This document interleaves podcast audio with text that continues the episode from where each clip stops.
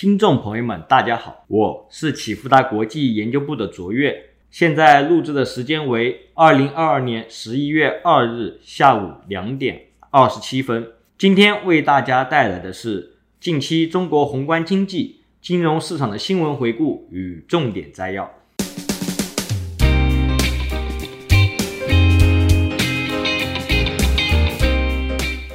政策方面，十月二十八日，国常会召开，央行行长易纲表示，后续将继续实施稳健的货币政策，全面加强和完善金融监管，进一步加大金融支持实体经济力度，不断深化金融改革和对外开放，积极稳妥防范化解金融风险。总量上，保持流动性合理充裕，加大对实体经济的信贷支持力度，保持货币供应量和社会融资规模增速。与名义经济增速基本匹配，疏通货币政策传导机制，增强信贷增长的稳定性，助力实现扩投资、带就业、促消费综合效应，稳定宏观经济大盘。价格上，持续深化利率市场化改革，发挥贷款市场报价利率改革效能，进一步推动金融机构降低实际贷款利率，降低企业综合融资和个人消费信贷成本，加强预期管理。增强人民币汇率弹性，保持人民币汇率在合理均衡水平上的基本稳定。结构上，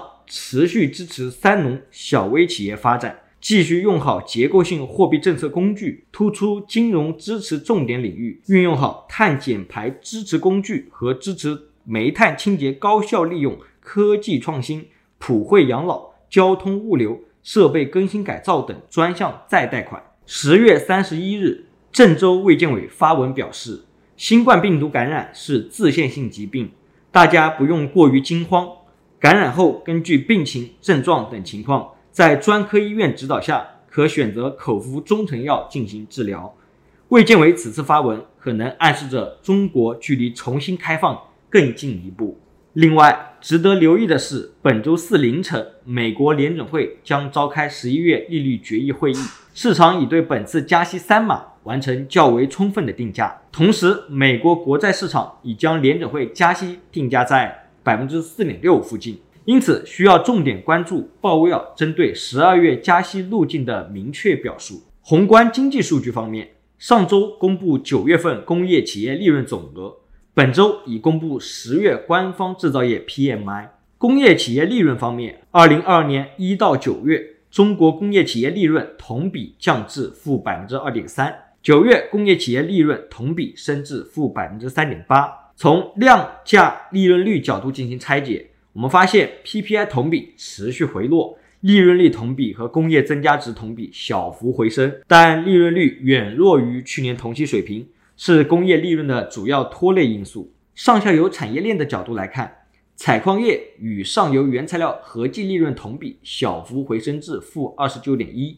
且占比进一步回落，采矿业利润率有所回落，但仍高于去年同期。中游设备利润同比和下游消费利润同比均有不同程度的回落。利润率持续不及去年同期，反映企业成本费用仍然较高，部分行业经营甚至出现一定的困难。整体库存方面，截至二零二二年九月，存货和产成品存货同比分别降至百分之十和百分之十三点八。工业企业持续去库存。从盈利景气度观察，石油和天然气开采、通用设备、汽车、铁路船舶、航空航天和其他运输设备、电气机械和器材。仪器仪表处于营收利润双增的高景气度，非金属矿物制品、黑色金属冶炼和压延加工处于营收利润双降的低景气度。盈利景气度较八月有所改善的行业有石油和天然气开采、黑色金属矿采选、医药、橡胶和塑料制品、金属制品、通用设备、铁路船舶、航空航天和其他运输设备、木材加工及其制品。造纸和纸制品、家具，恶化的行业包括煤炭开采和选洗、非金属矿采选、计算机通信和其他电子设备、专用设备、食品、烟草制品、纺织服装、服饰。PMI 方面，十月份中国官方制造业 PMI 降至四十九点二，再次回到荣枯线下方。细项上看，新出口订单小幅改善。新订单大幅萎缩，反映出外需小幅修复难以对冲内需偏弱带来的负面影响，并进一步限制生产。供应商配送时间持续下行，显示在疫情影响下，供应商配送时间进一步延长。分规模来看，大型制造业景气度虽然处于荣枯线上方，但较上月有所回落；中小型企业景气度进一步走弱，可能的原因在于。大型企业更能享受到政策便利，在成本费用维持高位的情况下，中小型企业经营困难有所加大。截至二零二二年十一月一日，全国中高风险地区数量持续飙升至四千八百五十四个。在延续动态清零的防疫政策背景下，供需偏弱恐将进一步延续。市场方面。上周上证指数下跌百分之四点零五，深圳成指下跌百分之四点七四，创业板指下跌百分之六点零四，科创五零上涨百分之二点六六，沪深三百下跌百分之五点三九，上证五零下跌百分之六点四四，中证五百下跌百分之二点九四。截至二零二二年十月二十八日，美元指数从一百一十一点九跌至一百一十点七。美元对离岸人民币汇率从七点二二九五升至七点二六八八，十年期美债收益率从百分之四点二一降至百分之四点零二。COMEX 黄金期货从一千六百五十七点一降至一千六百四十一点九。恐慌指数 VIX 从二十九点六九降至二十五点七五。十年期减两年期美债利差降至负零点三九，十年期减三个月期美债利差降至负零点一六，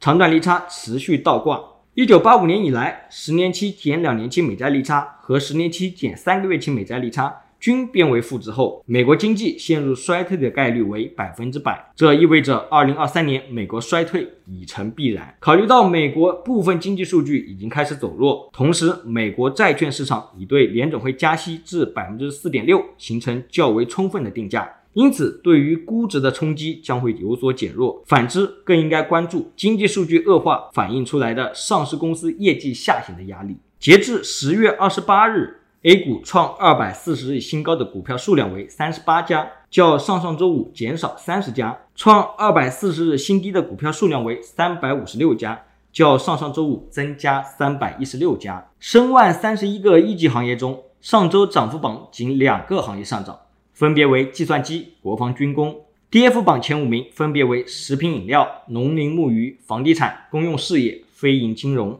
涨幅榜中共有两个一级行业上涨，二十九个一级行业下跌。宽基指数市盈率估值方面，上证指数、创业板指、上证五零、沪深三百、中证一千处于百分之二十以下的安全区域，深圳成指、中证五百处于百分之二十至百分之八十的适中区域。市净率估值方面，上证指数、深圳成指、上证五零、沪深三百、中证五百处于百分之二十以下的安全区域；创业板指、中证一千处于百分之二十至百分之八十的适中区域。综合来看，仅上证指数、上证五零、沪深三百估值相对安全。行业指数估值方面，消费者服务处于百分之八十以上的危险区域。煤炭、有色金属、基础化工、电力及公用事业、机械、汽车、国防军工、轻工制造、计算机、综合处于百分之二十至百分之八十的适中区域，其余一级行业处于百分之二十以下的安全区域。指数风险溢价方面，上证指数、创业板指、沪深三百、申万 A 指的风险溢价均偏离均值超过一倍标准差。意味着中国的股票相对债券更具备配置价值。如果你想更及时的获得最深入的新闻解读和最具前瞻性的市场分析，请用 Line 搜寻启富达国际 Line at 或者 FB 搜寻启富达国际并关注。如果你想像我一样能够轻松看懂经济数据，欢迎报名启富达国际财经基石课程。以上是近期中国经济数据和重大事件。最后，启福达国际感谢您的收听，我是卓越，我们下次再见。